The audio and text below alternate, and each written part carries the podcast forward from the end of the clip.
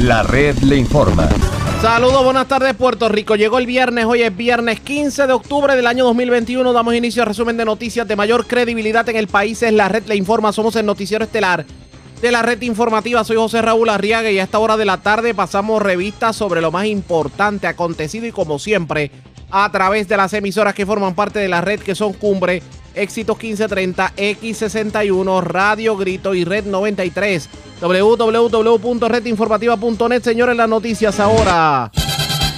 Las noticias.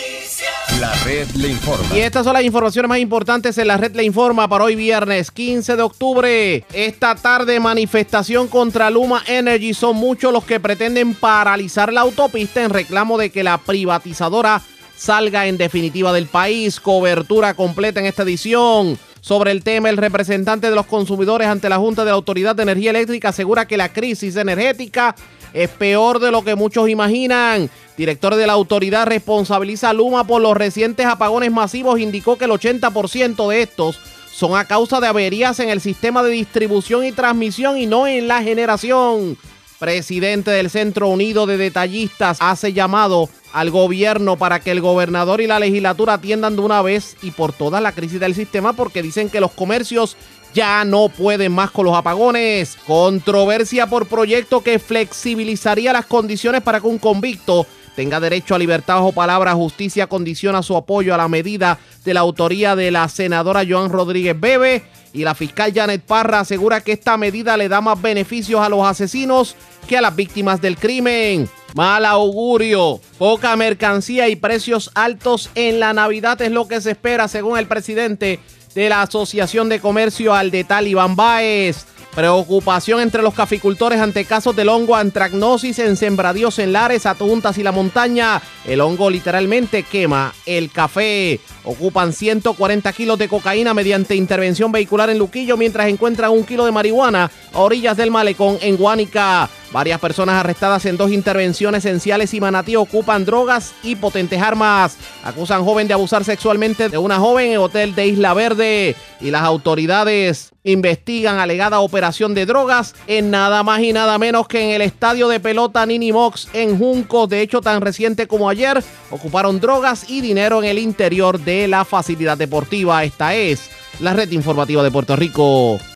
Bueno, señores, damos inicio a la edición de hoy viernes de Noticiero Estelar de la red informativa de inmediato a las noticias. Estamos a solo horas de que inicie una manifestación que se va a llevar a cabo en la zona de Atorrey en repudio a lo que está ocurriendo con el sistema eléctrico de Puerto Rico, sobre todo lo que tiene que ver con las ejecutorias de Luma Energy en Puerto Rico. Tenemos cobertura completa sobre el particular, pero vamos a hablar sobre lo que se espera ocurra a partir de las 4 de la tarde. Diálogo con el ingeniero Tomás Torres Placa, quien es el representante del consumidor ante la Junta de Gobierno de la Autoridad de Energía Eléctrica, porque no solamente quiero hablar de la manifestación, quiero traer a colación unos comentarios que hiciera ayer en vistas públicas nada más y nada menos que el director ejecutivo de la Autoridad de Energía Eléctrica, el ingeniero José Colón, que dijo que el 80% de los apagones en este país, la responsabilidad de Luma y que Luma no se puede zapatear de, los apagones tratando de tirarle todos los 20, como dicen por ahí,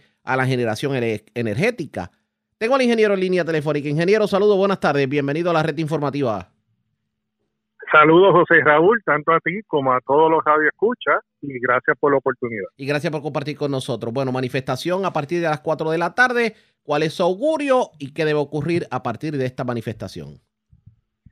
Pues José Raúl, eh, esto es una marcha multisectorial con personas de diferentes motivaciones, diferentes valores que vamos a estar allí. Eh, yo voy a estar con un grupo de consumidores de sectores y urbanizaciones en Puerto Rico. José Raúl, que ya no es que se les va la luz, a estos sectores con los cuales yo voy a estar hoy marchando es que le viene a ver sectores en Carraízo, urbanización eh, Hacienda del Lago, Luna Llena, eh, las urbanizaciones también Monte Carlo, Berwin, eh, alturas de Monte Carlo, etcétera. Vamos a estar allí con ellos marchando, porque esto es una marcha para demostrar la insatisfacción y reclamar un cambio. Arriaga, porque en la forma que se ha estado manejando el sistema eléctrico, específicamente la transmisión y distribución, y cómo se va a transformar el sistema eléctrico por este operador que es Luma Energy, esto necesita un cambio, necesita reevaluarse.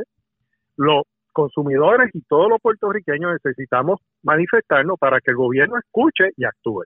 Lo que uno no entiende de todo esto es si hay tanta irregularidad que se está reportando.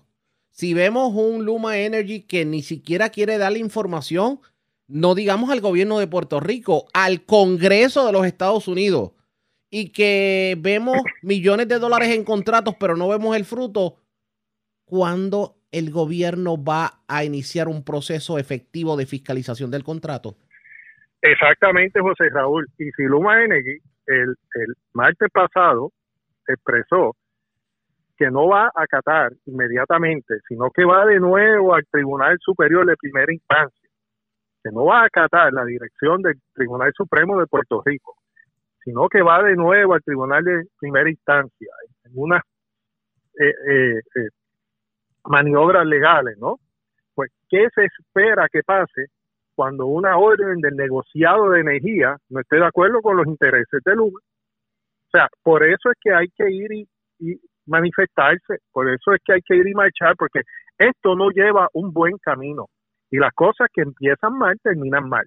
Por eso es importante estar allí hoy a las 5 de la tarde en la entrada del Irán Bison y Roberto Clemente.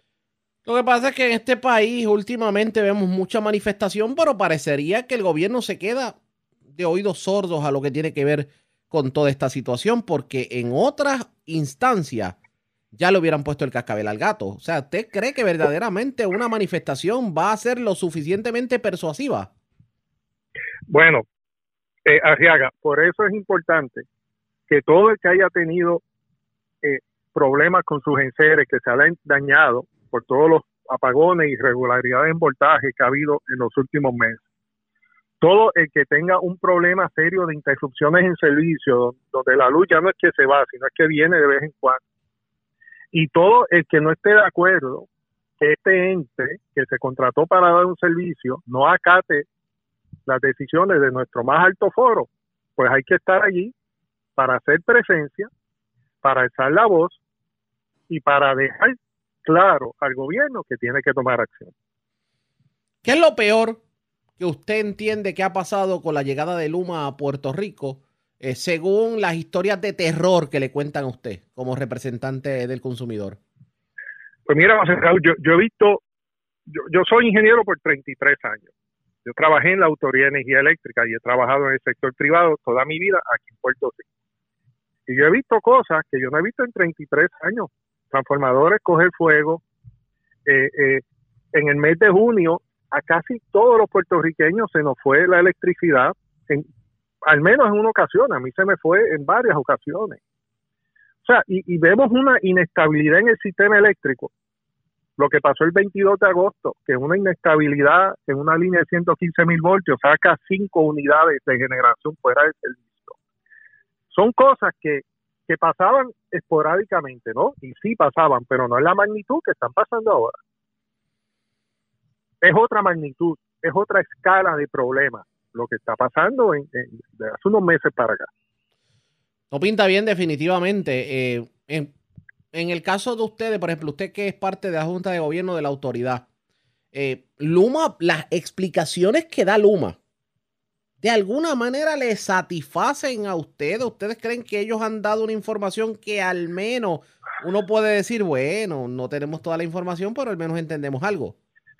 Mira, José, eh, José Raúl, las métricas que dio Luma de interrupciones de servicio para los meses de mayo que fue el último mes que la autoridad estuvo operando, junio, julio y agosto, agosto inclusive con todos los problemas que hubo en ese mes, demuestra, según las métricas de Luma, o sea, según el juicio de Luma, el peor de esos tres meses, para que tú no sabes cuál mes fue, el de mayo, ¿cómo va a ser? O sea, es, es, se necesita también la transparencia, ¿no? Aceptar las cosas que están mal para corregirlas, porque como el mes de mayo va a ser el peor de estos cuatro meses, cuando todo Puerto Rico experimentó al menos un apagón en el mes de junio y algunos en el mes de julio. Y cuando, y cuando vemos seguimos viendo las tarifas subiendo. Correcto, correcto. Por eso te digo, eh, José Raúl, que ahora la, es otra escala. Antes había un problema, pues seguro que había un problema. Antes el sistema era malo, pues seguro. Pero ahora, al ver otros estilos y otras formas de, manejar el, sistema eléctrico, la escala del problema aumentó. Es un problema mayor. Estamos viendo cosas que antes no veíamos. He visto en Por eso es importante marchar. He visto en las redes sociales, estoy tratando de buscar, vamos a ver si yo consigo por aquí el, el tweet que vi que me estuvo curioso y quiero compartirlo con usted para que, para que lo, lo analicemos. Porque, por ejemplo, dicen por aquí, sin citar a la persona, el fin legítimo de la manifestación por el problema de energía eléctrica en Puerto Rico y Luma ha perdido fuerza e interés en el pueblo porque se ha politizado sobre ese particular. El que esté libre de pecado que tire la primera piedra. Verdaderamente se ha politizado lo que va a ocurrir en el día de hoy en la manifestación. Bueno, yo escuché hoy que me sorprendió al ex senador Orlando Parga indicar que va a estar allí en la marcha. O sea, e, ayer estuve en un Facebook Live con el Centro Unido de Detallistas. O sea, esto es una manifestación de pueblo. El que no lo quiera ver de esa manera, pues, pues no, no lo verá y uno no puede entrar en el juicio de otras personas.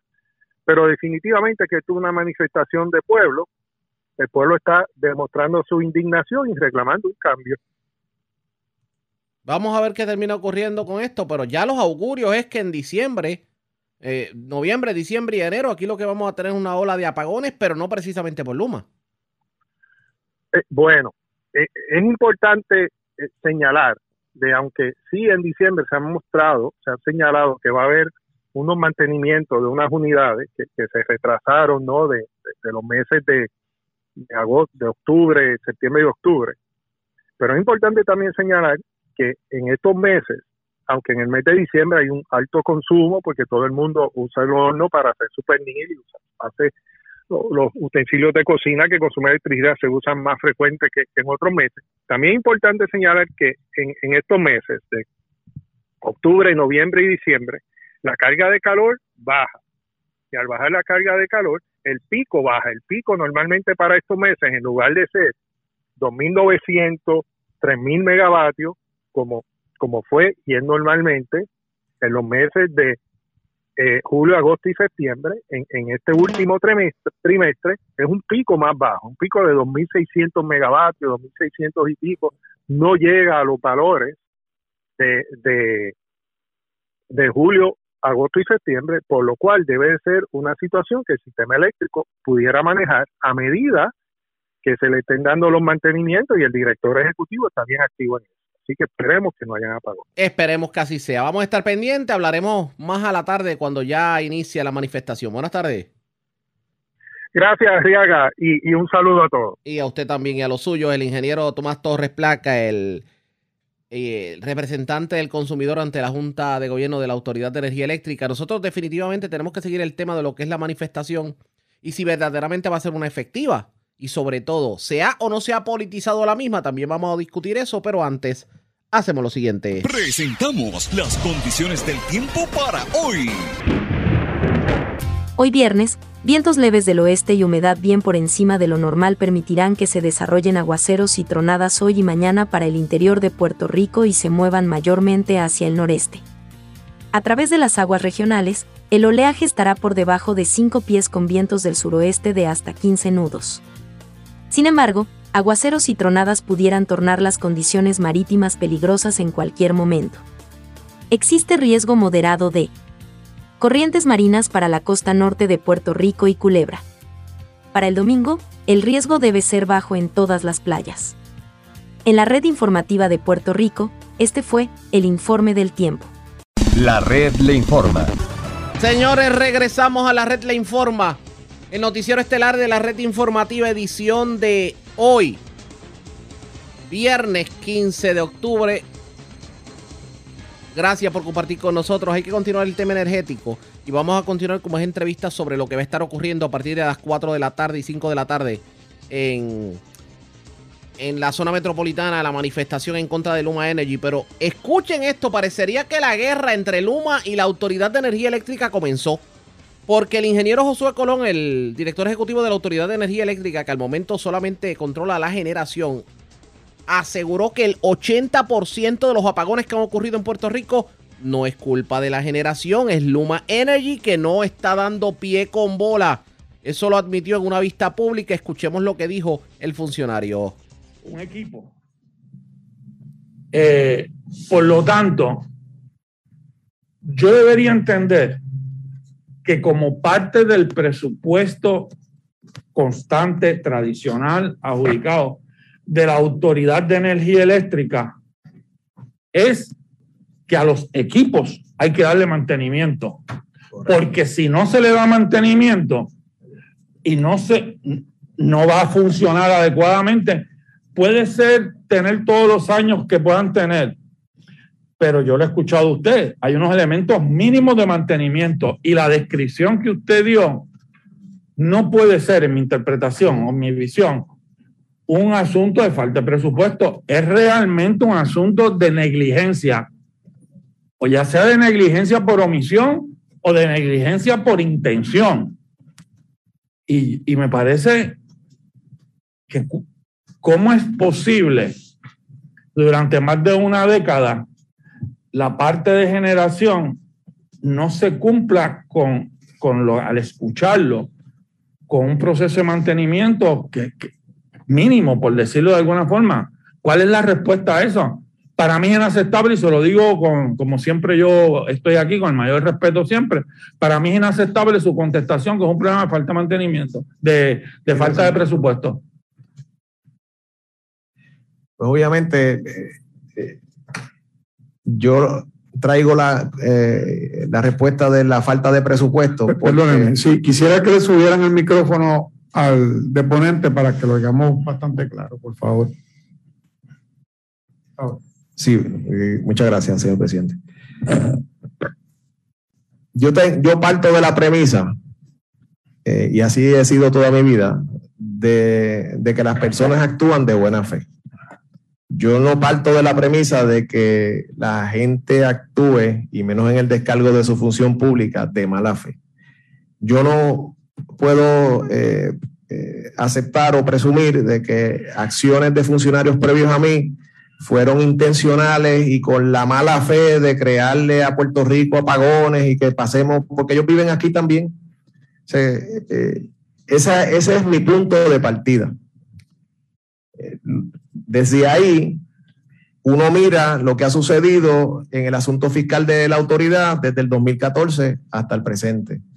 Y cuando uno mira esos números, salta, es obvio que el presupuesto que había antes para ofrecer mantenimiento eh, permanente, eh, programado, que va directamente a la médula de la extensión de vida útil de esas unidades, pues porque la autoridad no tenía liquidez y no tenía acceso a los mercados de capital, pues no se ofreció en la manera y medida que se ofrecía antes. Y, y obviamente las unidades, como expresé, esta tabla indica cuándo fue la última vez. Eso no significa, esto no quiere decir que anualmente había que hacerle algunos de estos, o sea que porque haya una fecha que diga 2008, es que había, es que eso significa que tenía que existir una que dijera 2009, 2010. No, no. Cada unidad tiene unos parámetros eh, específicos de cuándo se debe dar el mantenimiento. Y en su investigación y análisis, ¿cuántos memorandos, cuántos informes, cuántos documentos,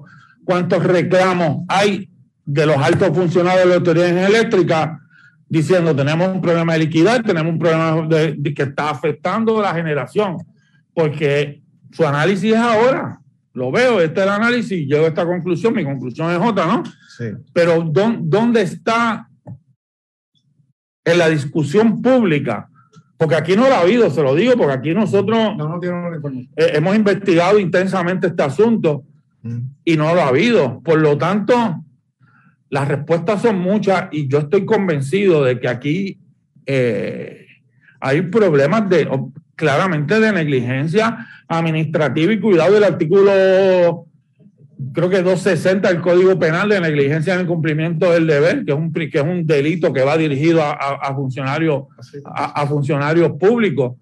pues, es que no hay otra explicación, porque si no ha habido, si no ante la Asamblea Legislativa, no hay una apertura de, de decir esto está de esta forma, no las condiciones de las plantas, que eso todo el mundo lo sabe y eso justifica todo un planteamiento que se ha hecho aquí, sino todo el esquema de, de falta de mantenimiento, que yo lo digo en blanco y negro, sí, yo soy, y no es una teoría de conspiración, no es una locura, yo, yo creo que hay una intención eh, premeditada de hacer todo esto en la autoridad de energía eléctrica eh, eh, y me parece que, que, es terrible para el país. Y, y, creo que el presidente cubrió muchos de esos temas. Y yo, y yo quiero, se habla de que las interrupciones en el servicio eléctrico todas las recientes tienen que ver con la generación. Estoy en lo correcto. Por lo menos las más grandes que han ocurrido están relacionadas con la generación en los últimos meses. En los últimos meses de la llegada de Luma, ¿qué por ciento de las interrupciones del servicio eléctrico tienen que ver con transmisión y distribución y qué por ciento tienen que ver con generación? Bueno, en cuanto a número de interrupciones, obviamente las, la mayoría está asociada a averías que ocurren en el área de transmisión y distribución. En cuestión de número de interrupciones, ¿verdad? sí, la mayoría está relacionada a eso. Ahora, las que han sido más relevantes, la, la, los famosos relevos de carga y estos que ha ocurrido que han impactado, eh, por decirlo en... En, en que lo interrumpa, ¿relevante para quién? Eh, Porque para el que está con eh, una sí. máquina de oxígeno en su casa, sí, sí. que se le va la luz, una máquina de, de transmisión es mucho más relevante que, Correcto, que, que cualquier otra cuando no sé si eh, a lo que me refiero relevante es que ha sido noticia pública ah, y ha creado eh, más eh, discusión pública cuando recientemente pues ha, hemos tenido interrupciones de servicio que de un golpe han afectado 300 mil, 400 mil eh, y, y, y, mayores cantidades de clientes versus las interrupciones eh, diarias que ocurren en el sistema de transmisión y distribución que puedan afectar, como usted bien dice, a mil clientes, a 500, a 2000, a 3000, posiblemente más. Numéricamente son más. Sí, son más las que ocurren y por el área. Actualmente son más. Sí, sí, correctamente. O sea que los responsables primarios de los apagones en Puerto Rico es Luma porque tiene a cargo la transmisión y la distribución de energía. La mayoría de las interrupciones eh, que ocurren en Puerto Rico antes y después del primero de junio se deben mayormente a averías y condiciones que ocurren en el sistema de distribución y transmisión, correcto. Right. Y la mayoría de esas interrupciones se deben a la vegetación, a la interferencia de la vegetación o contacto de la vegetación con las líneas eléctricas. Esa es la realidad y superan el 80% de la... El 80%. Sí, por ese... Por, por lo tanto, los argumentos públicos del procónsul de Luma, eh, en la historia de la humanidad, habían uno, unos seres humanos que tenían unos poderes eh, que estaban por encima de las leyes y entonces pues eran imperios, procónsules, en algunas ocasiones se llamó, pues el procónsul de Luma que está por encima de, de, la Asamblea Legislativa, del Tribunal Supremo y de, de todo ese tipo de asuntos, de las leyes. ha dicho públicamente que todo esto se debe al problema de la generación. Pero lo que yo estoy en el asunto de unas interrupciones, pero lo que acabo de escuchar de usted ahora en su contestación es lo contrario. Se debe a la responsabilidad de Luma como ente a cargo de la Autoridad de Energía Eléctrica en la fase de transmisión y distribución. Bueno, de, no, no sé a quién se refiere usted. De no, el, el, procon, el, presidente de Luma. El, ingeniero Weinstein. Eh, okay. Lo de haberlo dicho, si me equivoqué. Pues, pues basado en, en, lo que usted acaba de explicar, eh, lo que yo debo, por lo que usted discute, que él de, se debió referir, ¿verdad? Y estoy aquí haciendo una presunción porque desconozco cuál fue la pregunta que él contestó para dar esa, esa respuesta es a, a, las interrupciones masivas que han ocurrido en los, próximos, en los pasados días. No se refería al 80% de la, Pero de la interrupción. De diario, o sea, si nos vamos día por día del año, la mayoría, pero... Para, para un ejemplo, para un ejemplo, ayer estuvimos en Atorrey y Río Piedra 20 horas sin energía eléctrica. Ah, pues Desde poco. las 2 y media de la mañana hasta las 10 de la noche. Eso pues no tenía, pregunto, no tenía que ver nada con la generación. No tuvo que ver con la generación. No, para, ser, para ser más exacto, desde el 30 de septiembre, después de la noche del 30 de septiembre, desde ese momento hasta el día de hoy, solamente ha ocurrido una interrupción de servicio por deficiencias en generación que interrumpió el servicio a cerca de 15 mil clientes el viernes pasado y fue por 15 minutos más o menos y se pudo restablecer todo la clientela. Eh, es un ejemplo que da el compañero, no, no lo veo aquí, profesor Cordero. Ese, lo vi porque lo vi. no, pero, yo que el profesor Cordero que trabaja conmigo en mi oficina, que todo el mundo lo conoce en la cámara, vive en Guabate y la pregunta que le hacemos nosotros en la oficina es cuándo él tiene luz. Porque es que cuándo es que le llega la energía eléctrica. Yo, yo quisiera hacer una, porque en Guabate eso me parece, en la contestación que usted le da a la comisión el 13 de octubre del 2021, el requerimiento de producción de documentos, a la, eh, contesta el número 8, periodo de tiempo para la reparación y restauración de las interrupciones ocurridas en el sistema eléctrico. Es el número 8, ingeniero la contestación que usted da. Sí, compañero, acérquese el micrófono porque para que lo podamos oír. La contestación que usted da, periodo de tiempo para la reparación y restauración de las interrupciones ocurridas en el sistema eléctrico, sistema eléctrico, corrijo, y al final del documento tiene su firma. Dice, usted contesta, esta información solo la tiene disponible el Centro de Control Energético de Luma Energy. Sí, lo que sucede es que como parte de la de la, del el contrato de operación y mantenimiento que está en vigor, el centro de control energético y lo que maneja el centro, que son las estadísticas de las interrupciones, de, de cuándo salen las unidades y el tiempo y todo este tipo de cosas, la manejan ellos de manera certera. ¿Y no se lo informan a ustedes? Eh, de ordinario, esa información eh, la mantiene Luma y nosotros lo que tenemos es eh, un link, por decirlo así, donde tenemos acceso a la información de los clientes. Yo no sé por qué tengo el presentimiento de que ya estamos viendo guerra entre Luma y la Autoridad de Energía Eléctrica. Ahora, para la Autoridad de Energía Eléctrica, Luma es responsable del 80% de los apagones. Pero Luma dice que la generación parece que se están tirando la papa caliente. Obviamente el tema de las manifestaciones y de la energía eléctrica lo vamos a retomar en nuestra segunda hora de programación, pero antes hacemos lo siguiente. La red le informa. Cuando regresemos, señores, lo que nos faltaba. Escuche esto, poca mercancía y para colmo precios altísimos en la Navidad es lo que se augura. Según indica nada más y nada menos que el presidente de la Asociación de Comercio al de Talibán Baez. Aparentemente el problema con la transportación marítima y las situaciones que se han vivido recientemente, pues provocarán este fenómeno que obviamente va al bolsillo del consumidor. Hablamos del tema luego de la pausa. Regresamos en breve con más en esta edición de hoy viernes del Noticiero Estelar de la Red Informativa.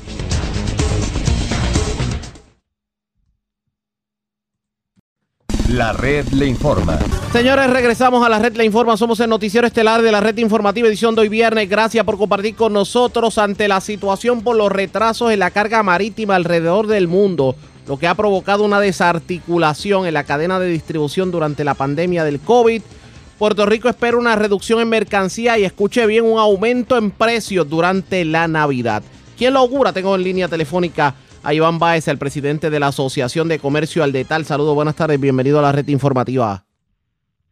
Buenas tardes, Ariaga. Saludos y gracias por tu tiempo. Y gracias por compartir con nosotros. Bueno, parece que el augurio para las Navidades, tomando en consideración la crisis en cuanto a, a el transporte marítimo y pues lo que ha ocurrido con la pandemia parece que no es muy alentadora. No sé, sobre todo para ustedes que son eh, establecimientos que hacen su agosto literalmente en el periodo navideño. ¿Cuál es el augurio? Cuéntanos. Ciertamente, pues que está ocurriendo una situación que se está dando a nivel mundial, en donde muchas economías de muchos países reabrieron, salieron de los lockdowns y empezaron a demandar más productos, eh, tanto mercancía general como alimentos de eh, diversos eh, puntos de manufactura. Dicho eso, básicamente lo que se está viendo es un exceso de ofertas eh, perdóname, un exceso de demanda versus oferta. Dicho eso, o sea, las fábricas también estuvieron cerradas durante la pandemia y eso hizo que realmente eh, se creara un disloque en la cadena de logística y suministro. A eso, pues naturalmente va acompañado con un aumento inflacionario del precio de los productos, porque al, haber más demanda y, menos oferta, pues ciertamente aumenta los precios de los bienes y los insumos. Eh, en adición a que va a haber cantidades más limitadas. No quiere decir que nos vamos a tener eh, productos para la época navideña, van a haber productos, pero ciertamente vamos a tener cantidades más limitadas por la situación que se está dando a nivel mundial. Si a eso le añade eh, los costos de hacer negocio en la isla, como los aumentos de energía eléctrica, ya hemos tenido tres este año, eh, el impuesto al inventario, que también es un, es un, un burden adicional, un peso adicional a hacer negocio en, la isla, y el aumento del 35%, el nefasto aumento del 35% de las tarifas de acarreo, definitivamente pues puede verse un efecto inflacionario en el costo de, los de los bienes eh, que se venden en la isla hay cosas que podemos controlar y nuestra exhortación al gobierno es que miren nuevamente con, eh, con la mayor seriedad estos, estos temas del de, el aumento del 35% del costo de la tarifa que se impuso draconianamente y que está siendo retado en los tribunales en estos momentos, eh, porque eso tiene un impacto negativo serio en el costo de hacer negocio en, la isla. No es que no se fueran a hacer aumentos, pero de repente vinieron con esta, con esta decisión draconiana y generó un impacto inflacionario inmediato en el costo de los bienes y servicios que lo termina pagando el consumidor. Igual el impuesto al inventario, o sea, se habla y se habla y no se ha actuado. Yo creo que eh, seguimos en, patinando en el mismo, en el mismo, en los mismos temas.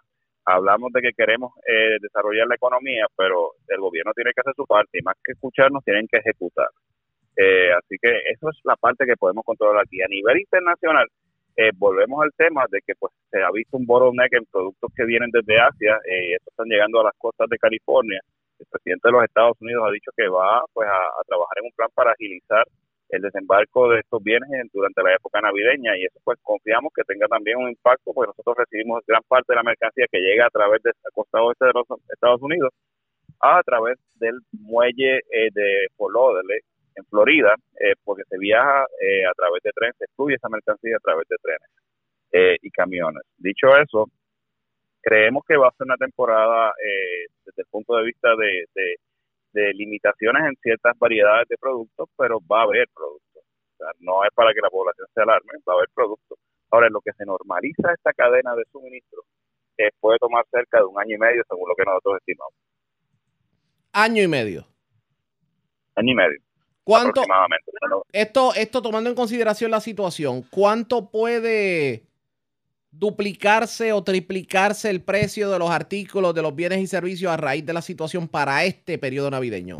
Bueno, yo te puedo decir que eh, tanto como para este periodo navideño, el tema inflacionario a nivel de los Estados Unidos, no te puedo decir Puerto Rico, pero eh, a nivel de Estados Unidos cerca de un 5.4% eh, el aumento en en costo de los bienes. Si a eso lo, le traes el tema de Puerto Rico, eh, con los costos de hacer negocio aquí, con el, eh, el nefasto impuesto al inventario y, esta draconiana eh, tarifa eh, de acarreo aumento de 35%, que es una locura, lo que se aprobó, definitivamente, indudablemente el consumidor se va a ver impactado y afectado. Y por eso es que hacemos el llamado. Hay cosas que podemos controlar como isla a nivel local, desde el punto de vista del costo de hacer negocio eh, pero no podemos nuevamente eh, seguir diciendo que queremos desarrollar la economía y a la, por el otro lado se le imponen costos adicionales al sector privado para hacer negocios en la isla.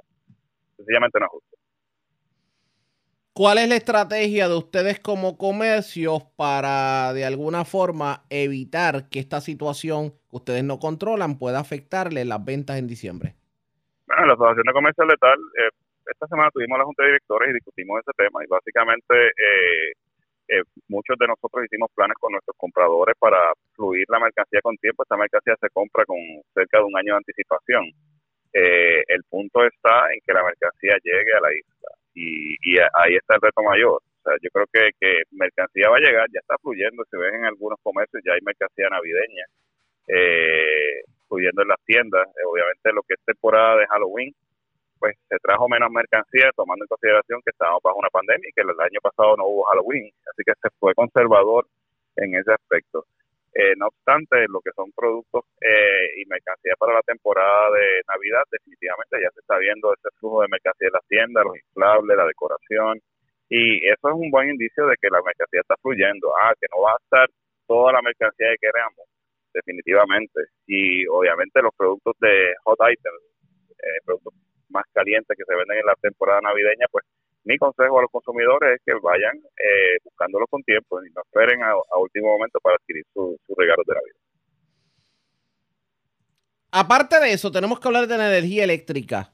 ¿Cómo está, cuánto ha afectado esto de los apagones y la crisis que, estamos viendo en cuanto a energía eléctrica? Bueno, en el caso de la Asociación de Comercio Letal, eh, cerca de 1.5 millones de dólares en daños a equipos, eh, componentes, eh, paneles, fusibles, equipos de refrigeración, transformadores, o sea, hemos tenido daños cuantiosos desde, desde que ocurrieron los apagones para acá. ¿Y quién responde por eso? Hmm. Es una muy buena pregunta. Nosotros tenemos eh, como organización eh, lista la factura y iremos a, Energía Eléctrica o a Luma para entonces solicitar que se trabaje con, reembolsar los daños causados. Y hoy por hoy, este, yo tengo un supermercado desde ayer operando eh, con, con generador. hemos tenido supermercados que han estado hasta 10 días en generador y tiendas también fines de semana entero, tiendas grandes, big boxes. Así que eh, yo creo que, que tiene que haber consistencia y un servicio de energía eléctrica que sea confiable. La consistencia, confiabilidad y buen costo para hacer negocios. Eh, nosotros como organización hemos sido claros de que definitivamente tiene que haber un modelo de energía eléctrica que sea confiable para continuar haciendo negocios en la isla, porque estamos dando muy mala imagen allá afuera de Puerto Rico como destino de inversión. Lo cierto es que obviamente se va a afectar eso, la imagen que tenemos como destino de inversión, pero a nivel local, ¿quién puede operar una empresa con estos aires que soplan? Bueno, yo, la expectativa mía eh, es que el gobierno y Luma nos presente un plan de cómo van a trabajar la parte que sea de la generación, todas esas reparaciones, los deadlines, que nos dejen saber con tiempo si van a haber apagones, si es posible lo que se pueda controlar para nosotros prepararnos con nuestros equipos de facilidades y evitar más daños a los equipos de los que se han causado hasta la fecha. Eh, y en, adición a eso, pues que, que Luma también nos un servicio de, rápido de, reparar eh, las averías que se están dando para poder continuar normalizar nuestras operaciones. Vamos a ver qué termina ocurriendo en todo esto, porque los aires que soplan no son muy santos que digamos. Bye, gracias por haber compartido con nosotros. Buen fin de semana. A ti, Ariaga. Linda tarde. Era Iván Baez, el jefe de Walmart en Puerto Rico y el presidente de la Asociación de Comercio al Detal. Parece que esto de la energía eléctrica le está afectando a todos definitivamente. De hecho, tan reciente como hoy, el presidente del Centro Unido de Detallistas, pues lanzó un, bueno, un pedido al gobierno de que se ponga las pilas y atienda la situación energética porque ya los comercios no pueden más. Así lo dijo el presidente del Centro Unido de Detallistas en, un parte de prensa. Parecería que hay muchos, muchas personas dentro del sector económico de Puerto Rico que parece que esta situación ya eh, está de castaño oscuro. De hecho, dice el presidente del Centro Unido de Detallistas, Jesús Vázquez, y voy a citar expresiones, hemos notado cómo nos han cerrado las puertas y hace falta un diálogo de buena fe con los comerciantes de este país. Aquí lo que queremos es resolver y que los comerciantes y ciudadanos tengan una calidad de primera para echar a Puerto Rico hacia adelante. Los comerciantes ya no aguantan la inseguridad energética que se vive. Ya los comerciantes viven bajo estrés con la incertidumbre de que si podrán trabajar o si algún equipo se dañara por los constantes apagones de luz. La red le informa. Cuando regresemos las noticias del ámbito policíaco más importantes acontecidas, así que vamos a la pausa. Regresamos en breve con más en esta edición de hoy viernes de Noticiero Estelar de la red informativa.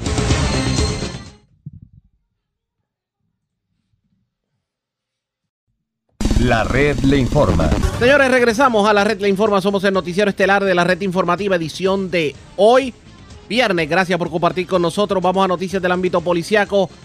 Las últimas horas han sido, digamos, fructíferas para las autoridades porque han ocupado droga como loco, como dice uno, en diferentes puntos de Puerto Rico. Y vamos a tratar de resumir lo ocurrido en las últimas horas. Comenzamos en la zona de Luquillo, donde se ocupó el cargamento de droga más grande de todos los que ocuparon en las últimas 24 horas. Estamos hablando de 140 kilos de cocaína en un vehículo que era conducido por un joven de 26 años en medio de una intervención vehicular en la calle 2 de la urbanización Brisas del Mar en Luquillo. Daniel Fuentes, oficial de prensa de la policía, nos habla sobre este caso y también en Río Grande, en Shanghái, se arrestaron cuatro personas y se le ocupó sustancias controladas. Saludos, buenas tardes bienvenido. Buenas tardes. Eh, continuando con las iniciativas del Plan Integrado de Seguridad del área de Fajardo, dirigida por el Intendente Coronel Jorge Juliano Pérez, durante la noche de ayer, en la calle número 2 de la urbanización Vistas del Mar en Luquillo, agentes adscritos al distrito del mencionado municipio arrestaron a una persona por sustancias controladas, esto en medio de una intervención vehicular.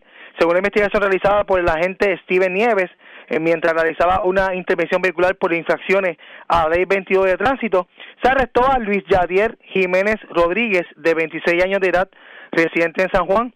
A este se le ocupó en el interior del vehículo marca Jeep, modelo Grand Cherokee, 140 kilos de cocaína aproximadamente, valorados en millones de dólares. Eh, la Agencia Federal de Servicios de Control de Inmigración y Aduanas, ICE, asumieron jurisdicción del caso. También tenemos que, eh, continuando también con las iniciativas del Plan Integrado de Seguridad de, del área de Fajardo, dirigida por el Teniente Coronel, Jorge Leyendo Pérez, durante la tarde de ayer, agentes aquí de la División de Drogas y Narcóticos diligenciaron una orden de allanamiento emitida por el juez José Caballero López del Tribunal de Fajardo. La, la orden de allanamiento fue dirigida eh, en, al barrio Changay, en Río Grande, logrando el arresto de cuatro personas por sustancias controladas. Eh, según la investigación realizada por la agente Eileen Rivera, se arrestó a Pedro Vélez González, de 47 años de edad, Cristian Pizarro Sierra, de 20 años, Christopher Loquendo García, de 30 años, y Denis Díaz Márquez, de 29 años, todos residentes en Río Grande. A esto se les ocupó 134 cápsulas de crack, 33 copos de marihuana, 12, 12 bolsas de, de cocaína, 6 bolsas de marihuana, 53 pastillas de medicamento controlado y 2.108 dólares en efectivo. Este caso fue consultado con el fiscal eh, Manuel Martínez, quien instruyó a radicar cargos posteriormente. Esto es todo lo que tenemos hasta el momento. Buenas, buenas tardes y buen fin de semana. Y buenas tardes para usted también. Gracias, era Daniel Fuentes, oficial de prensa de la policía en Fajardo, de la zona noreste. Vamos al sur de Puerto Rico, porque las autoridades dieron con un kilo de marihuana a orillas de la playa en el malecón de Guánica. Además, se arrestó una persona en la barriada Singapur, en Juana Díaz, se le ocupó un arma y se le ocupó drogas también en su poder. Y un incidente violento se reportó en Ponce, aparentemente eh, parece que se reportaron disparos cerca de una residencia en la Lula en Ponce. Aparentemente las balas impactaron una residencia. Afortunadamente no hubo personas heridas en el incidente. Luz Morel, oficial de prensa de la policía en Ponce, con detalles. Saludos, buenas tardes. Sí, muy buenas tardes a todos. En horas de la tarde de ayer fue informado sobre el acto de un individuo, el cual se, se que este poseía orden de arresto federal. Estamos hablando del señor Ramón Torres García, de 26 años. Nos indica que como resultado de las intervenciones de la División de Drogas y Narcóticos de Ponce, dirigida por el teniente Antonio Hernández, se efectuó el arresto de este hombre, el cual poseía eh, un aire de fuego, sustancias controladas y dinero en efectivo. Este hombre poseía una orden de arresto federal. Estos hechos ocurrieron en el barrio Capitanejo del sector Singapur en Juanadía. Eh, nos indican que a él se le ocupó una pistola marca Glock modelo 19, calibre 9 milímetros, 19 municiones, 12 bolsitas de marihuana, 141 en efectivo. Esta intervención y arresto fue realizada por el agente Ángel Cruz, Ortiz, debo decir, de la División de Drogas y Narcóticos de Ponce, quien a su vez consultó con la Agencia Federal de Alcohol, Tabaco y Armas de Fuego, eh, conocida como ATF, ya que Torres García poseía dicha orden y estos asumieron custodia y jurisdicción del caso. También tenemos una agresión reportada en horas de la noche de ayer, esto en la urbanización La Lula, nos indicó, donde le indicó a la policía el señor Emer Cosme, que al llegar a su residencia ubicada en la calle 1, calle 1, escuchó varios disparos por el área y al llegar al cuarto dormitorio de su residencia, este observó un impacto en la ventana y a su vez la cabecera de la cama. Al momento del incidente, en dicho lugar se encontraba una mujer la cual resultó ilesa. Eh, el agente Cosma Rosario de homicidio en unión al agente Pedro Soto de servicios técnicos se hicieron cargo de la investigación y de la toma de fotos y recopilación de evidencia. También tenemos que agentes adscritos al distrito de Guánica, esto realizaron el hallazgo de un kilo de marihuana en hechos reportados en horas del mediodía de ayer. Esto ocurrido en la a orillas de la playa en el malecón de Guánica. Según se informó que mientras los agentes Marisa García, en compañía de los agentes Wilberto Vidro y Filiberto Rodríguez, estos realizaron el hallazgo de un paquete y el cual contenía en su interior 16 envolturas o paquetes más pequeños.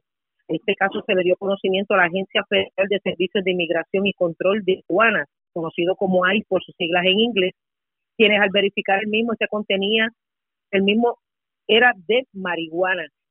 cada paquete fue valorado en tres mil, esto según se nos informó, y se hicieron cargo los agentes federales del, de los mismos. Eso es lo que tenemos hasta el momento. Gracias por la información. Buenas tardes. Muy buenas tardes. Gracias, era Luz Morel, oficial de prensa de la policía en Ponce del Sur. Vamos al norte de Puerto Rico porque en condición de cuidado se encuentran dos personas que se vieron involucradas en un accidente de tránsito. Esto frente a Master Mix en la marginal de Pep Boys en Atillo. Aparentemente eh, chocaron con un camión que se encontraba estacionado a, estacionado a orillas de la vía de rodaje.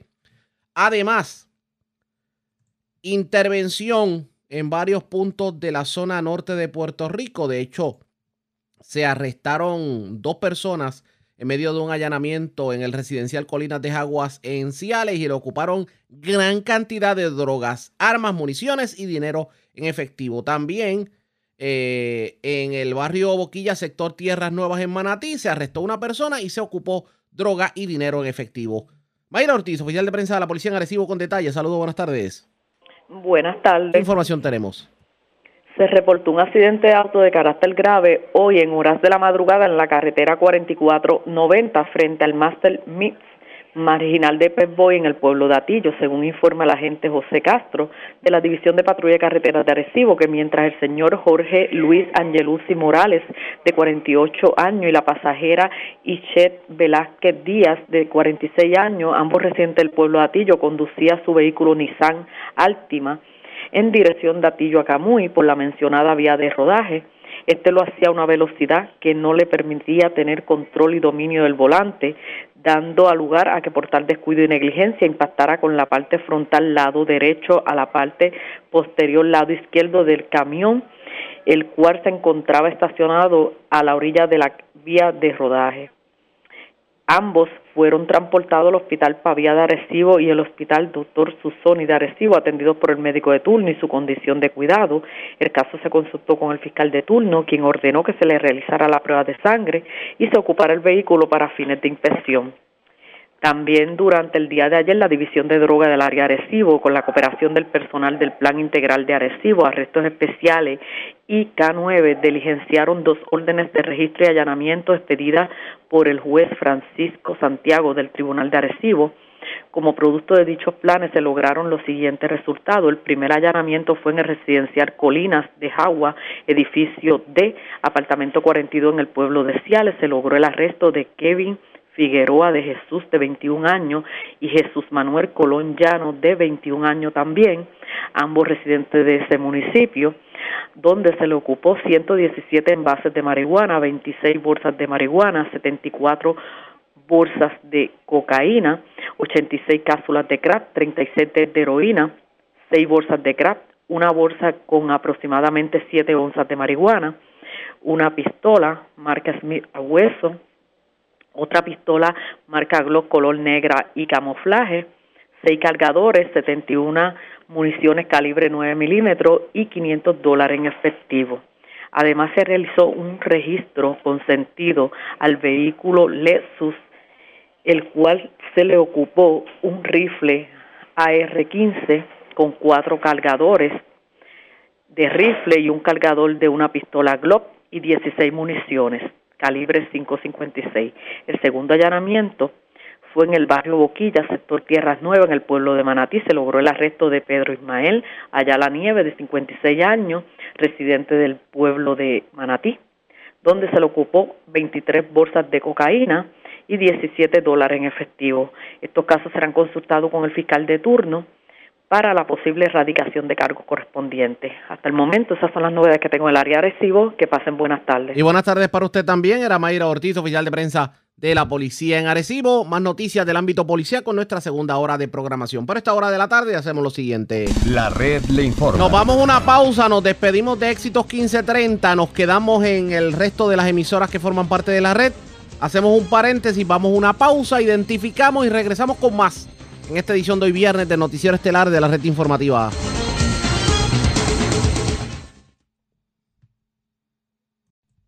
La red le informa. Señores, iniciamos nuestra segunda hora de programación. El resumen de noticias de mayor credibilidad en el país es la red Le Informa. Somos el noticiero estelar de la red informativa de Puerto Rico, edición de hoy, viernes 15 de octubre. Vamos a continuar pasando revistas sobre lo más importante acontecido, como siempre, a través de las emisoras que forman parte de la red, que son Cumbre, Éxitos 1530, X61, Radio Grito y Red 93, www.redinformativa.net. Señores, las noticias ahora. Las noticias.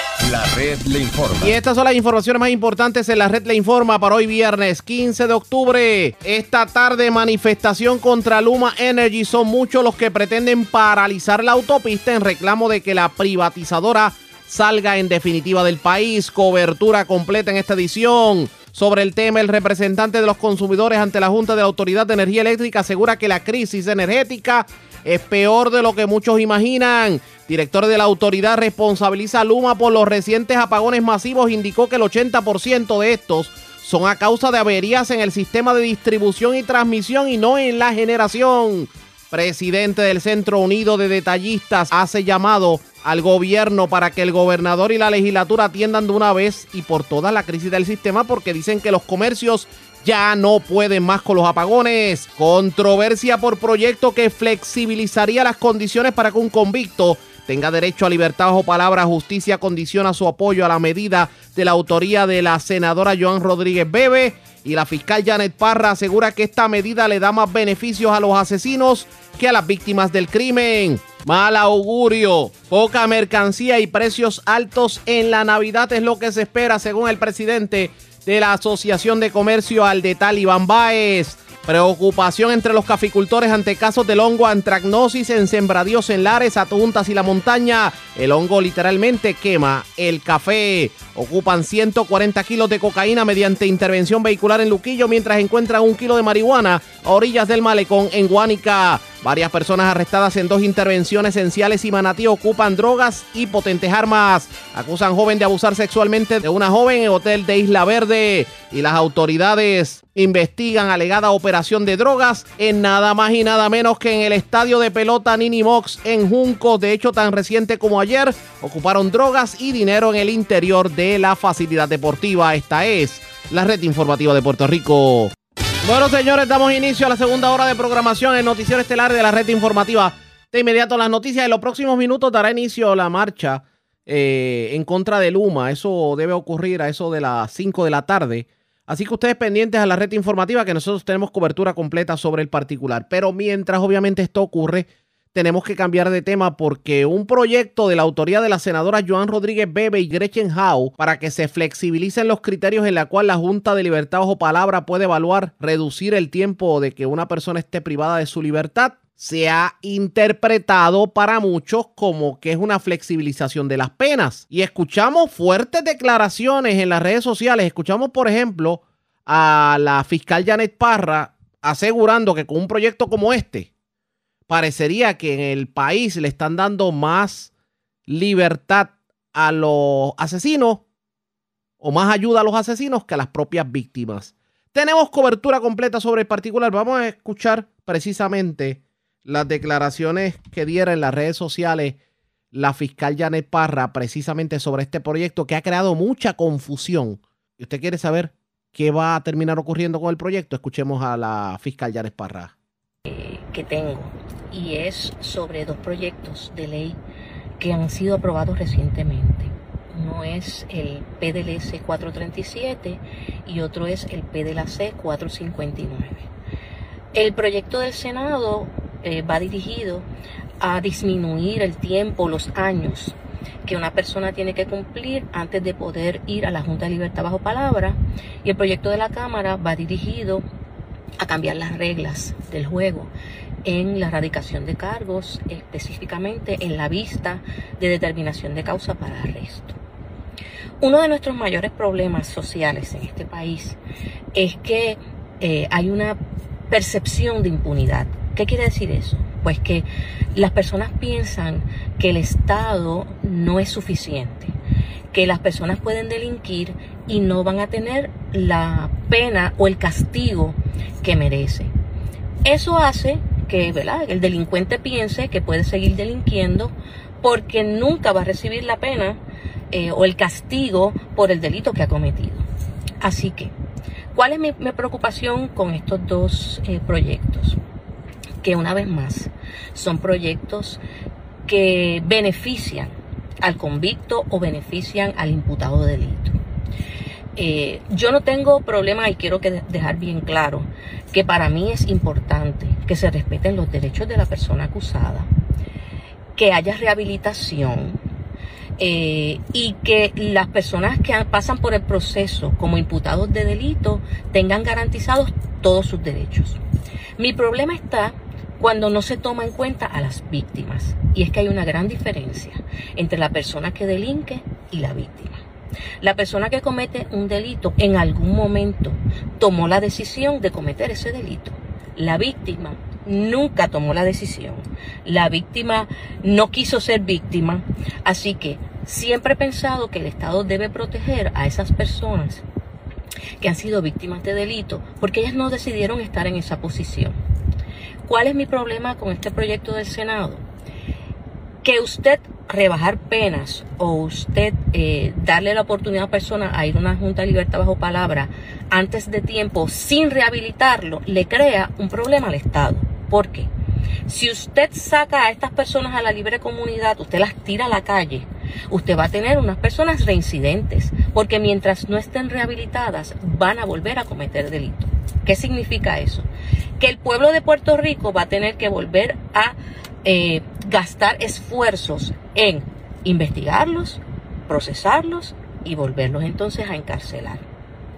Yo no tendría ningún problema con la rehabilitación. Si primero, antes de pensar en soltarlos a la calle, nosotros pensamos en realmente rehabilitarlos. Eso es lo que dice la fiscal Janet, Janet Parra sobre la controversia. Pero ¿qué dijo el secretario de Justicia Domingo Emanueli sobre el mismo tema? En entrevista con Denis Pérez de Noticiero, esto fue lo que dijo el licenciado Domingo Emanueli. Ha expresado eh, reparos de alguna manera que no habían sido incorporados en, esa, en este proyecto final. Sí, definitivamente el Departamento de Justicia no avaló el proyecto tal y cual estaba redactado eh, y lo hicimos. Y quiero que eh, comenzar este debate, más que un debate, este, esta, esta locución, con lo importante que es que, y quiero, hacerlo, y quiero reconocerlo, el respeto que yo siento hacia los legisladores de este país y a la legisladora porque ese mismo respeto ellos a través de los ocho meses que yo llevo eh, como secretario de justicia me lo han demostrado y como parte del debate constitucional tiene que haber un respeto. Yo voy a diferir en algunas cosas como diferir eh, de ese proyecto, pero siempre recordando que número uno, mi función es eh, hacer expresiones y comentarios en torno a un proyecto, pero que reconociendo que los que aprueban las leyes es la Asamblea Legislativa y obviamente el pueblo puertorriqueño en su día eh, pasará juicio sobre ello. y todavía queda el sedazo eh, eh, de la Cámara de Representantes. Y, el gobernador de que decida acá. Exactamente. Mira, dicho eso, el proyecto no es un proyecto que flexibiliza las penas, las penas se mantienen igual. Lo que hace es reduce, reduce el término para que un convicto pueda recurrir a, eh, a, la libertad, a la Junta de Libertad bajo palabra. Tampoco es que esa persona va a salir automáticamente para la calle. Esa persona tiene que seguir este, un proceso, la Junta de Libertad de Palabra tiene que ser evaluada. Y sobre ese particular, y en el caso de los menores también, eh, se, baja, se baja también el, el término para eh, que cualifiquen para libertad bajo palabra menores que fueron juzgados como adultos. Y eso está reconocido en la jurisprudencia norteamericana. Y con eso, por ejemplo, nosotros como tal, en el, ese lenguaje, reconocimos la facultad de la Asamblea Legislativa para eso.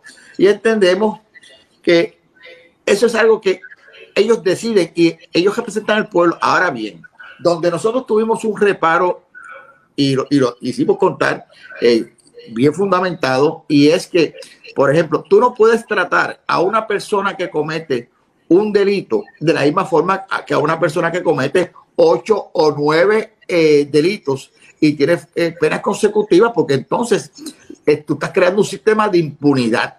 Y, eso, y, eso se lo señalaba. Lo mismo, hay que tomar en consideración a las víctimas.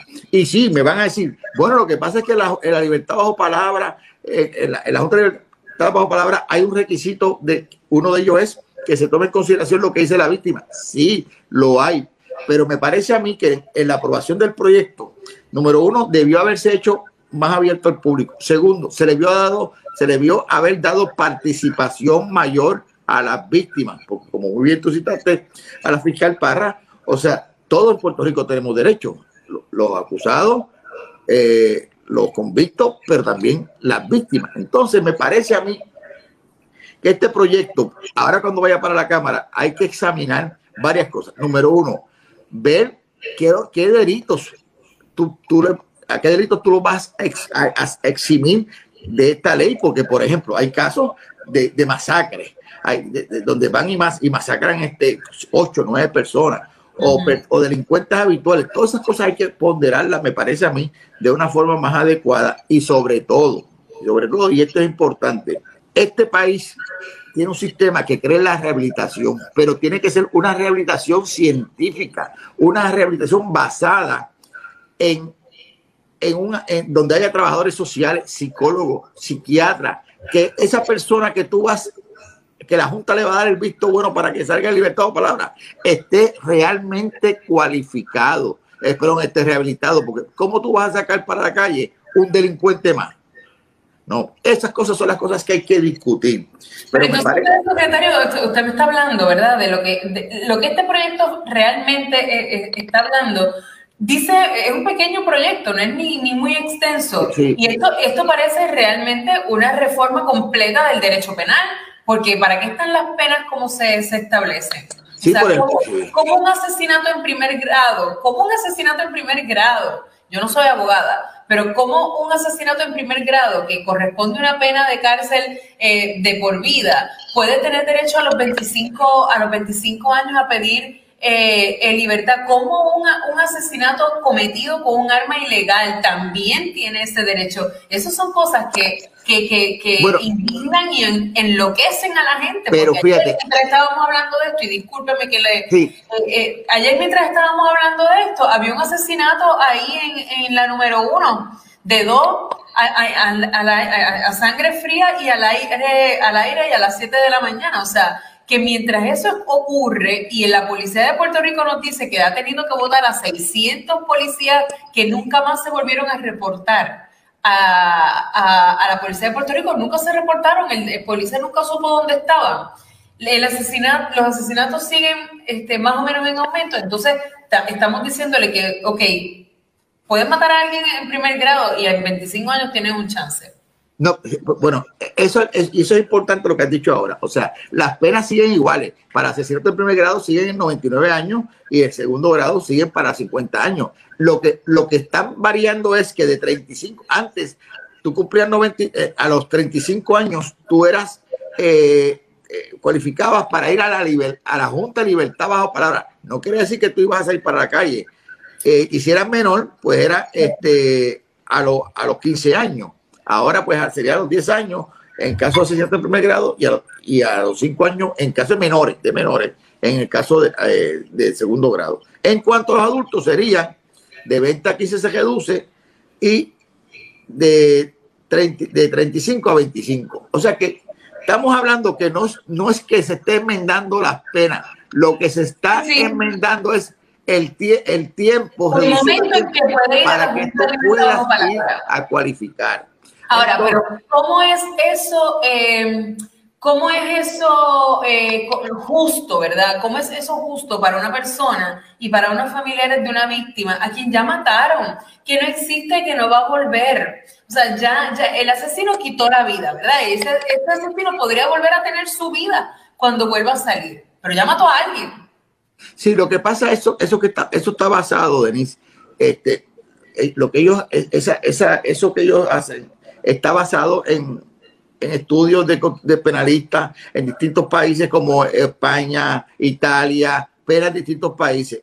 Eso, mira, y eso es una determinación que tú y yo podemos estar en contra, pero es una determinación que la toman los legisladores. Lo que sí hay que tener mucho cuidado es que los legisladores tienen que, según si quieren enmendar esta, que enmienden también las disposiciones relativas a la Junta de Libertad o a palabra para que pongan una mayor rigurosidad en la evaluación a ese convicto para que se aseguren de que una persona que va a salir alegadamente rehabilitado salga de verdad rehabilitado porque el sistema cree en la rehabilitación. Lo importante es que se haya rehabilitado. Y segundo, y segundo, aquí hay crímenes que son horrendos. Esos crímenes no pueden ser objeto de, esta, de esta Y eso es lo que nosotros y lo otro más, y lo, y lo otro que volvemos es, tampoco tú puedes tratar a una persona que, que ha matado 10 personas en una masacre, que tiene 400, 500 años, e igual que a uno que mató por, por una pelea o lo que así. Y son dos cosas distintas y tú no puedes tratar a lo distinto de manera similar. Y entonces...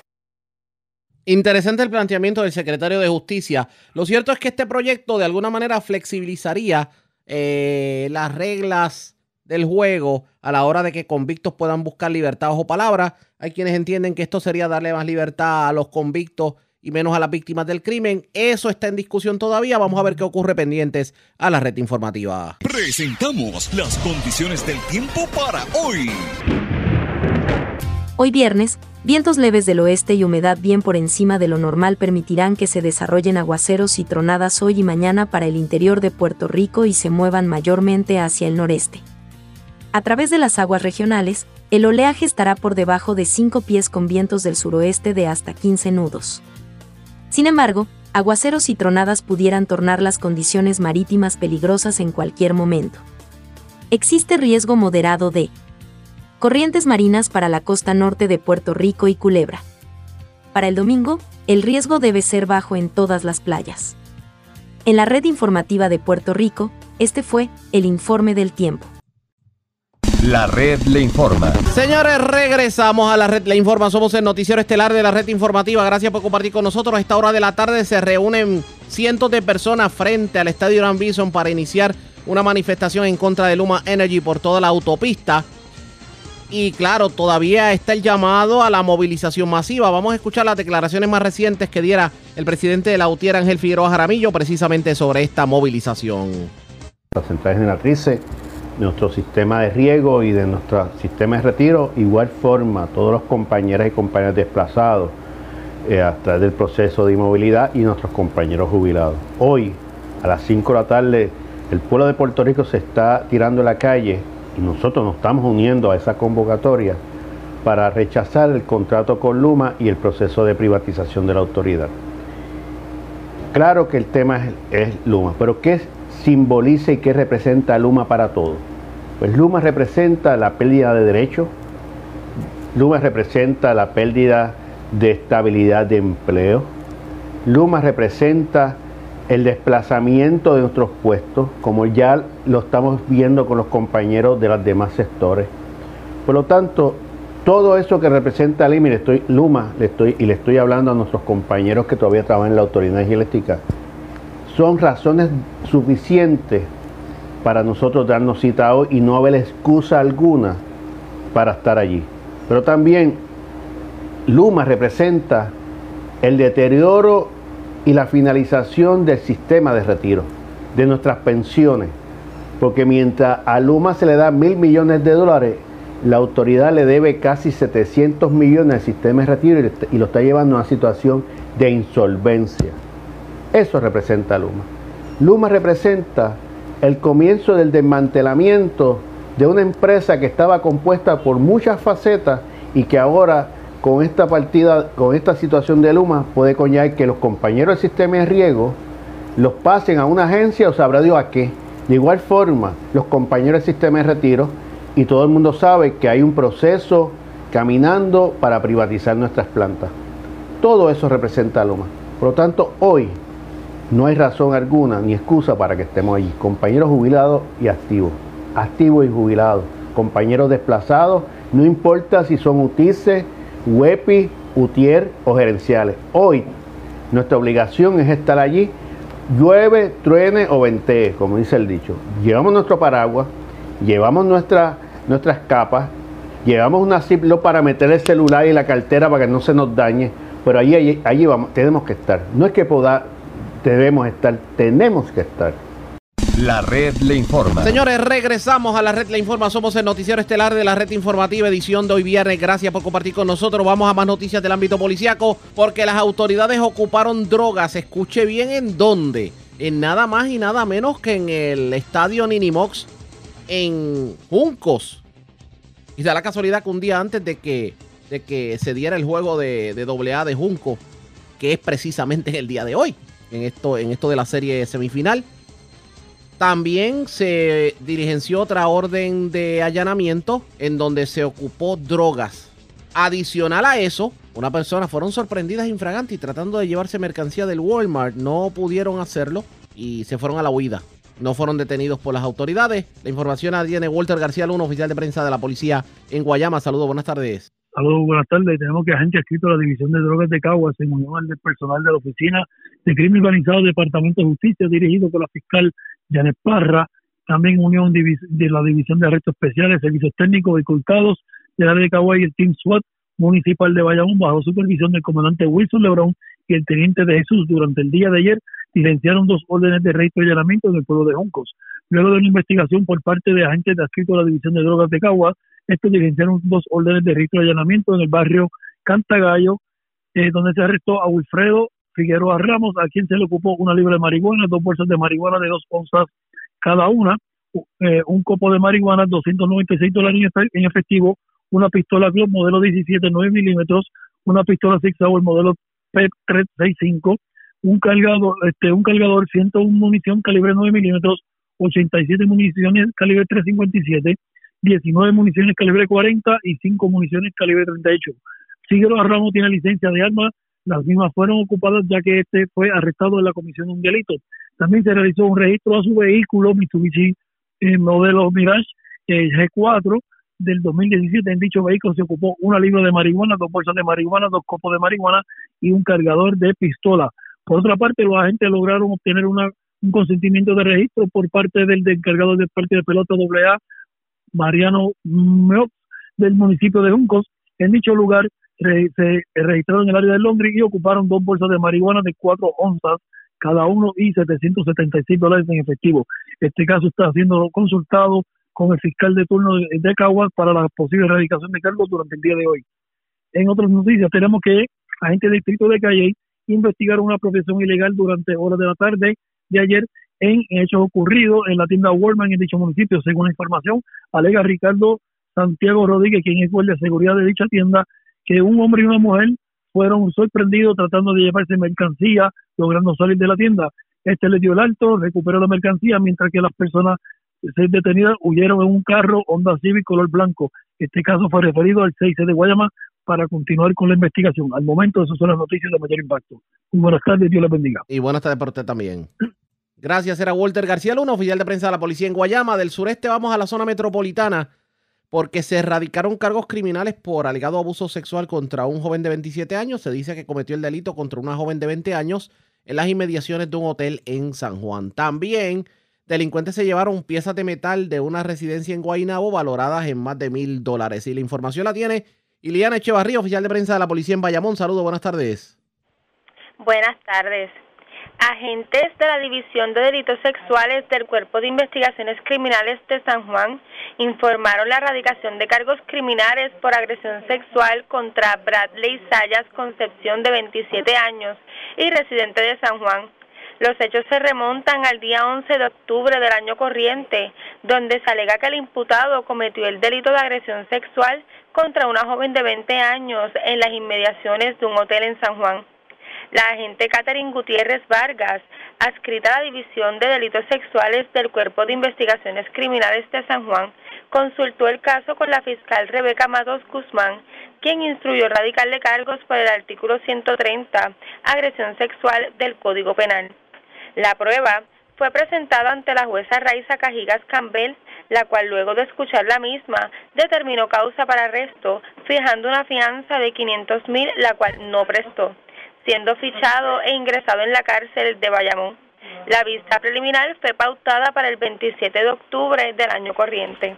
Por otro lado, una apropiación ilegal fue reportada a eso de las 8 de la noche de ayer jueves en el barrio Santa Rosa, sector Los Baes, en Guaynabo. Según alegó la querellante, que alguien se apropió ilegalmente de 14 piezas de Expandel Metal que se encontraban al lado de la oficina de administración del residencial Martínez Nadal.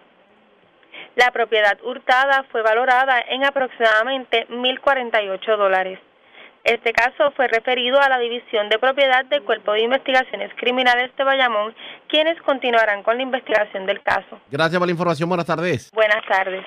Era Iliana Echevarría, oficial de prensa de la policía en la zona de Bayamón. Vamos a cambiar de tema, señores, porque esto ya lo habíamos discutido. De hecho, eh, hubo un programa que se dio en Radio Grito, la red informativa en la zona noroeste, donde se habló mucho de este tema, pero la situación como que se complica un poquito más y lo que tiene que ver con la antracnosis. Esto es un hongo que ha estado dañando el cultivo de café en Puerto Rico y de hecho eh, hay una preocupación seria en cuanto a lo que tiene que ver con, con la antracnosis porque aparentemente los agricultores, los caficultores en este caso han estado teniendo serios, serios, serios problemas con este hongo eh, en estas últimas cosechas. Vamos a hablar un poquito de la controversia. Vamos a comenzar escuchando al agricultor y dueño de la finca Buenavista en Lares, Pedro Pons, cuando habla de cuál ha sido su experiencia precisamente con este hongo que afecta al café. De cultivar este café. Y todo iba muy bien hasta que pues aparte de el problema tal vez de los cogedores de café, pero ahora se nos suma un, la tragnosis, es un hongo que le está atacando al café, sobre todo café que está al sol y la verdad que te daña la calidad porque cuando tú llevas ese café a, venderlo a los beneficiadores, te, te descuentan muchísimo. Un café que te pueden pagar 18 dólares, tal vez 20 por almuerzo, te lo bajan como a 15 dólares, tal vez a 13, y por la calidad. Entonces el café lo que nosotros, lo que yo he tenido que hacer es irle adelante y, y sacarle ese café, eliminarlo del árbol para que no se me contamine lo bueno. Pero mira, eso toma tiempo toma tiempo, mano de obra y es un, es un, es un problema. La presidenta de Procafé, Janet Rodríguez, también explicó eh, todo lo que tiene que ver con este hongo y cuán difícil ha sido para los caficultores el poder manejar esta situación. Vamos a escuchar lo que dijo. Nosotros entendemos que el, el, el próximo paso a seguir de forma inmediata es la, ayudar a los caficultores que entiendan qué es lo que está sucediendo en sus fincas, qué está sucediendo con sus árboles y cómo atacarlo de la mejor manera posible. Esto incluye pues eh, eh, abonos que desgraciadamente han aumentado alrededor de un 20% en, los pasados años, el uso de plaguicidas o herbicidas para controlar eh, plagas y, y en las fincas que han aumentado un 45% y que debido a las condiciones eh, de la pandemia en todos los lugares del mundo, muchas plantas han cerrado y el conseguir estos eh, productos en nuestras fincas eh, se ha hecho oneroso y cuesta arriba, unos por, por el costo y otros porque no hay, los productos no están disponibles. Ahora bien, ¿En qué consiste el hongo? ¿Qué daño le hace al café? Vamos a escuchar la explicación que diera David Martínez, asesor técnico de Café Lareño, precisamente sobre esto que está afectando la cosecha de la enfermedad que se ha reportado en los cafetales es un tipo de colestotricon, que es un hongo que siempre ha estado en nuestros cafetales, pero de este año pues se, ha ido de, fuera de, control y estamos buscando la forma de cómo combatirlo. ¿Cómo afecta ese hongo al cafetal? Pues eh, le afecta su apariencia, su calidad, eh, el rendimiento y también afecta la, la vida útil del árbol como tal. Por eso es que estamos este, tratando de buscar la forma a través de los fitopatólogos de buscar soluciones para los agricultores como tal. Vamos a escuchar también la explicación que diera José Ramos López, agente agrícola del Servicio de Extensión Agrícola del recinto universitario de Mayagüez de la Universidad de Puerto Rico. Habla también precisamente de cómo el, el antracnosis afecta al café, sobre todo en estas zonas de Lares, Ajuntas y el centro de la isla. Vamos a escuchar parte de la enfermedad o la condición que conocemos como antranosis y esto es lo que provoca la enfermedad del fruto del café Este es un, es un hongo que empieza por las puntas de la rama y sigue hacia adentro de la rama. En esta podemos notar que la punta que es la área nueva de crecimiento la atacó el hongo. Una de las medidas que podemos utilizar en algún momento es utilizar algún fungicida que esté registrado, como son los cobres, para aguantar que siga ocurriendo la muerte de las ramas regresivas, en el caso del fruto del café. Esta incidencia se ha, visto más en los últimos años. Hay años que hay picos más altos. El año pasado no fue tan fuerte, el anterior sí en algunas áreas de la Junta, Dios. Y este año estamos viendo que está comenzando a dar eh, la enfermedad en algunas zonas. Una situación sumamente preocupante, sobre todo tomando en consideración que los caficultores del patio han tenido que pasar las mil y una torturas y situaciones para poder mantener una cosecha. Y ahora que por fin estábamos viendo cosecha eh, completa ya desde lo ocurrido con el huracán María, pues que de momento este hongo pues venga a dañar la fiesta, pues no tiene sentido. Claro, hay reclamos para que las autoridades puedan ayudar a estos caficultores. Se están buscando alternativas, claro está. Usted siga fomentando el café 100% puertorriqueño porque precisamente con su respaldo es que se logra que estos caficultores puedan tener el dinero para poder levantar las cosechas. La red le informa. A la pausa, regresamos a la parte final del noticiero estelar de la red informativa.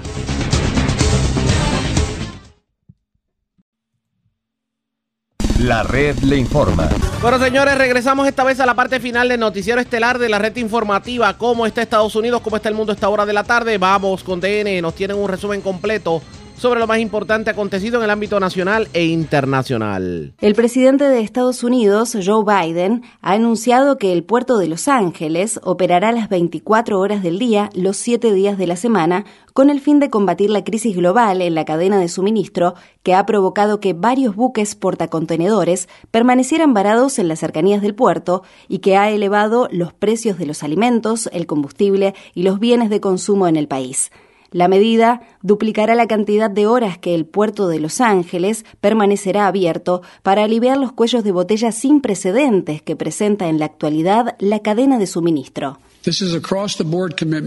Este es un compromiso generalizado de operar las 24 horas del día, los 7 días de la semana. Este es un gran primer paso para acelerar el movimiento de materiales y mercancías a través de nuestra cadena de suministro. Pero ahora necesitamos que la cadena logística, que está a manos del sector privado, también intensifique sus operaciones. El Departamento de Trabajo de Estados Unidos informó este miércoles que el índice de precios al consumidor subió un 5,4% en septiembre en comparación con el año anterior, impulsado en parte por los problemas que se generaron en la cadena de abastecimiento a raíz de la pandemia. Para mantenerse en consonancia con la inflación, la Administración del Seguro Social anunció este miércoles que los beneficios del Seguro Social aumentarán casi un 6% en 2022. La Organización Mundial de la Salud ha designado un nuevo panel de expertos que investigará los orígenes de la pandemia de la COVID-19. Este organismo asesor estará conformado por 26 científicos de todo el mundo, incluido un experto de Estados Unidos y otro de China. El director general de la OMS, Tedros Adhanom Ghebreyesus, dijo que el panel también investigará los orígenes de futuros brotes. La aparición de nuevos virus con el potencial de provocar epidemias y pandemias es un hecho de la naturaleza. El SARS-CoV-2 ha sido el más reciente, pero no será el último. En Sudáfrica, grupos de manifestantes se congregaron frente a las embajadas de Estados Unidos y de varios países europeos, exigiendo el apoyo de la exención de los derechos de propiedad intelectual de las vacunas contra la COVID-19 en la Organización Mundial del Comercio. La exención de los acuerdos sobre los derechos de propiedad intelectual relacionados con el comercio de las vacunas fue propuesta por primera vez por India y Sudáfrica hace más de un año. El Reino Unido, Alemania y Suiza son los principales países que se oponen a la iniciativa. La organización Médicos Sin Fronteras, que se unió a las protestas, afirma que varios gobiernos europeos que tienen vínculos estrechos con las corporaciones farmacéuticas están anteponiendo los intereses de los accionistas a las vidas de las personas en todo el mundo. La organización agregó al respecto, Estados Unidos tomó una decisión importante y valiente al apoyar esta revolucionaria exención de los derechos de propiedad intelectual de las vacunas, pero ahora está en gran parte ausente de los intentos a nivel mundial para que dicha exención se concrete. Mientras tanto, una docena de legisladores estadounidenses del Partido Demócrata están instando al gobierno de Biden a compartir con otros países la tecnología utilizada para producir la vacuna de Moderna con el objetivo de aumentar la producción mundial de vacunas. Ese grupo de legisladores demócratas señalan que el contrato entre la farmacéutica moderna y el gobierno federal otorga a Estados Unidos derechos ilimitados sobre la información de las vacunas fabricadas por dicha empresa, incluidos todos los datos claves que se necesitan para producir la vacuna. Los legisladores añaden que, a pesar de recibir enormes sumas de fondos públicos de los contribuyentes estadounidenses, Moderna se ha negado a compartir su tecnología de vacunas, incluso con el gobierno de Estados Unidos. Estados Unidos registró este miércoles cerca de 1.900 nuevas muertes por COVID-19. Más de 62.000 personas del país permanecen hospitalizadas a causa de la enfermedad. En el estado de Florida, el Departamento de Salud impuso una multa de 3,5 millones de dólares al condado de León, luego de que las autoridades de dicho condado exigieran certificado de vacunación a sus empleados. Otros condados, distritos escolares y empresas están siendo investigados por desafiar la prohibición de los requisitos de vacunación impuesta por el gobernador republicano del estado de Florida, Ron DeSantis. Mientras tanto, un nuevo estudio de la Fundación Kaiser Family concluyó que se podrían haber evitado 90.000 muertes en los últimos cuatro meses si más personas adultas se hubieran vacunado. El gobierno de Biden anunció que construirá parques eólicos a gran escala a lo largo de gran parte de la costa continental de Estados Unidos.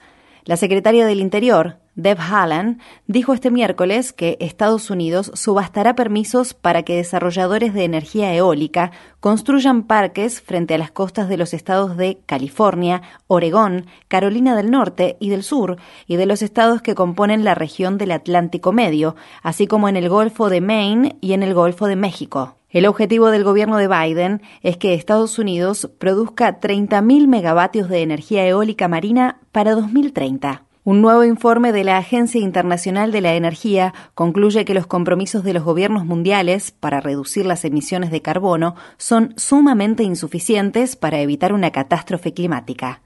La organización internacional insta a los gobiernos a tomar medidas más contundentes para reducir las emisiones de carbono a la mitad para 2030, es decir, a un ritmo mucho más rápido que el contemplado en el Acuerdo de París sobre el cambio climático. En la ciudad de Washington, D.C., otros 90 activistas contra el cambio climático fueron detenidos este miércoles frente a la Casa Blanca mientras se manifestaban para exigir que el presidente Biden tome medidas reales para detener la crisis del cambio climático. Estas fueron las palabras expresadas por Anthony Lorenzo Green, líder comunitario y candidato al Consejo Municipal de Washington, D.C. Debemos reparar el daño causado por el racismo medioambiental. Eso significa que debemos tener un mundo que ya no se doblegue ante las industrias del carbón, el petróleo y el gas, responsables de una larga historia de contaminación de nuestras tierras y ríos. Sé que el cambio climático es real porque vivo en una comunidad donde las casas se inundan todos los años. En Estados Unidos, la Cámara de Representantes del Estado de Texas, controlada por los republicanos, ha aprobado una nueva redistribución de los distritos electorales que manipula el mapa electoral para disminuir de manera drástica el poder de las comunidades negras y latinas, al tiempo que otorgan un poder mucho mayor a los votantes blancos. La aprobación final de la medida se produjo este miércoles alrededor de las 3.30 am, hora local de la ciudad de Austin, luego de 14 horas de debate. El periodista Ari Berman, del medio Mother Jones, publicó en Twitter al respecto. La democracia está literalmente muriendo en la oscuridad. Tras escuchar este miércoles los argumentos del caso, la Corte Suprema de Estados Unidos, de mayoría conservadora, se mostró a favor de restablecer la pena de muerte para Dzhokhar Sarnaev por su papel en el mortal atentado con bomba en la maratón de Boston de 2013.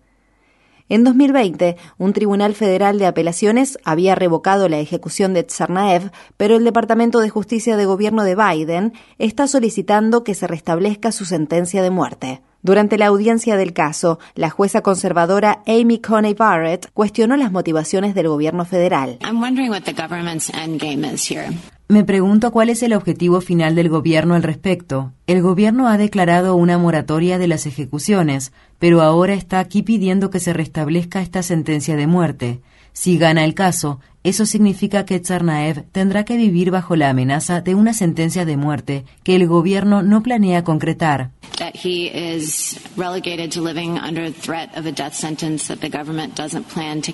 Durante la campaña presidencial de 2020, Joe Biden se comprometió a trabajar para eliminar la pena capital a nivel federal. En el Líbano, Beirut continúa sufriendo una de las peores escaladas de violencia que esa ciudad haya experimentado en la última década.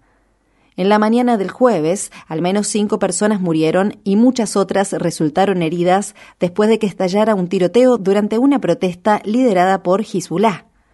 El grupo exigía la remoción del juez Tarek Vitar de la investigación sobre la devastadora explosión ocurrida en agosto de 2020 en el puerto de Beirut que provocó la muerte de más de 250 personas. Los críticos ponen en duda la imparcialidad del juez. No está claro quién disparó contra los manifestantes. En la República Checa, el primer ministro Andrzej Babiš, de orientación populista, fue derrotado en las elecciones de este fin de semana, luego de que los partidos de la oposición formaran alianzas que obtuvieron la mayoría de los escaños parlamentarios. El multimillonario Babiš, implicado en varios escándalos, se ha opuesto al ingreso de más refugiados al país, y su nombre apareció recientemente en los papeles de Pandora, una investigación que expuso transacciones financieras encubiertas de políticos y otras élites. En Noruega, un danés de 37 años usó un arco y una flecha para atacar este miércoles a personas en un pequeño pueblo ubicado al oeste de la ciudad de Oslo. Cinco personas murieron y otras dos resultaron heridas en el ataque. La policía de Noruega describió al sospechoso como un musulmán converso que tenía antecedentes de posible radicalización. Las autoridades dicen que aún se desconoce el motivo del ataque y que se cree que el agresor actuó solo. La red le informa. Bueno, señores, enganchamos los guantes pendientes a la programación de las emisoras que forman parte de la red informativa. Le vamos a estar llevando a ustedes información sobre la manifestación que esta hora de la tarde comenzó allá en la zona metropolitana, precisamente relacionada a lo que tiene que ver con Luma Energy de ocurrir cualquier evento fuera de lo común, estaremos interrumpiendo la programación. Y en las emisoras que a esta hora de la tarde difunden Fuego Cruzado, pues van a tener eh, información continua. El restante de las emisoras, ustedes también pendientes a la programación porque vamos a estar interrumpiendo para llevarles a ustedes información sobre estas manifestaciones. Luego de ello, pues obviamente regresaremos el próximo lunes a la hora acostumbrada, cuando nuevamente a través de Cumbre de Éxitos 1530 de X61 de Radio Grito y de Red 93 que son las emisoras que forman parte de la red informativa, le vamos a llevar a ustedes, como siempre, el resumen de noticias de mayor credibilidad en el país. Hasta entonces, que la pasen bien.